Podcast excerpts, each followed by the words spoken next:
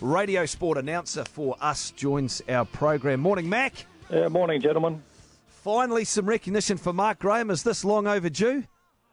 Uh, it, it probably is, Kent, but at the same time, I think a lot of people would have recognised that Mark was probably the, one of the standout players of the last century as far as New Zealand League is concerned. He was named to the New Zealand Team of the Century, and um, a lot of the generation of today wouldn't have seen him play much, really, other than some black and white movies from way back in the 70s and, and 80s uh, that Television New Zealand produced and then wiped.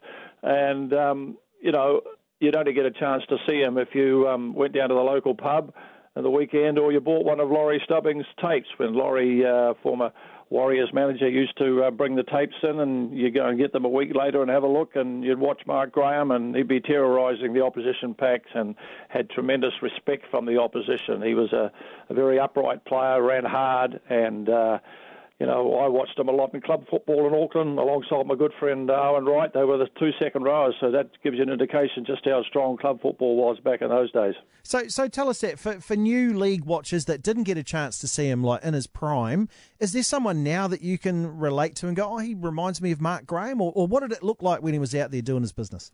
Well, he was one of those players that could take a lot of punishment, um, and and Mark was one of the the early players that very tall, uh, well over six foot mark, and he ran very straight, and he had this ability to sort of lift his rib cage up and then pop a ball around. And when he did that, he often copped a fair bit of wax around the middle part of his body, but he would get a good offload away. And what a lot of people didn't know later in his career, Mark had um, problems with his shoulders, and he used to wear a thing called a Kempich brace which he used to put over his shoulders to keep his shoulders in so they wouldn't pop out. So I think it was from his uh, his left side might have been the shoulder that popped out. So he always had to try and offload with the other hand because he couldn't get the shoulder to stay in place a lot. Hey Mac, is there a modern day player that reminds you of Mark Graham? Uh, well, he's a combination of a number of people. He, he was a very tough player, like a Gorden Tallis.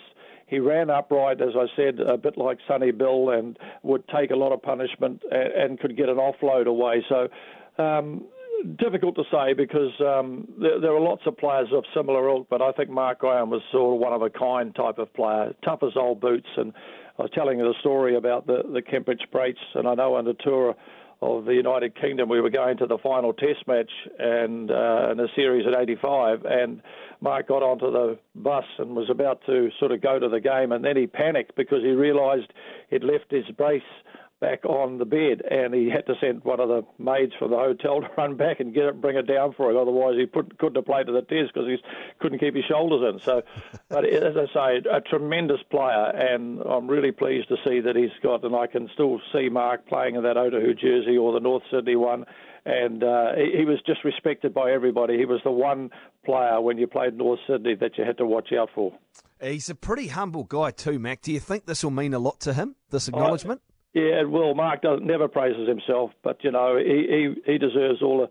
I think there was a photo many years ago on one of the Sunday papers and showed all the injuries that Mark Graham had, and other than sort of um, hurting his pinky, he pretty much hurt everything else in his body, you know.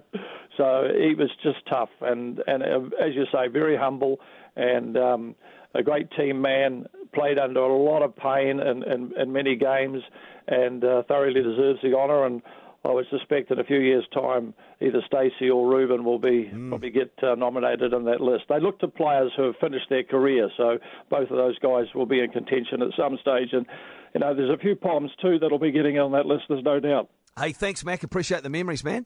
Not a problem.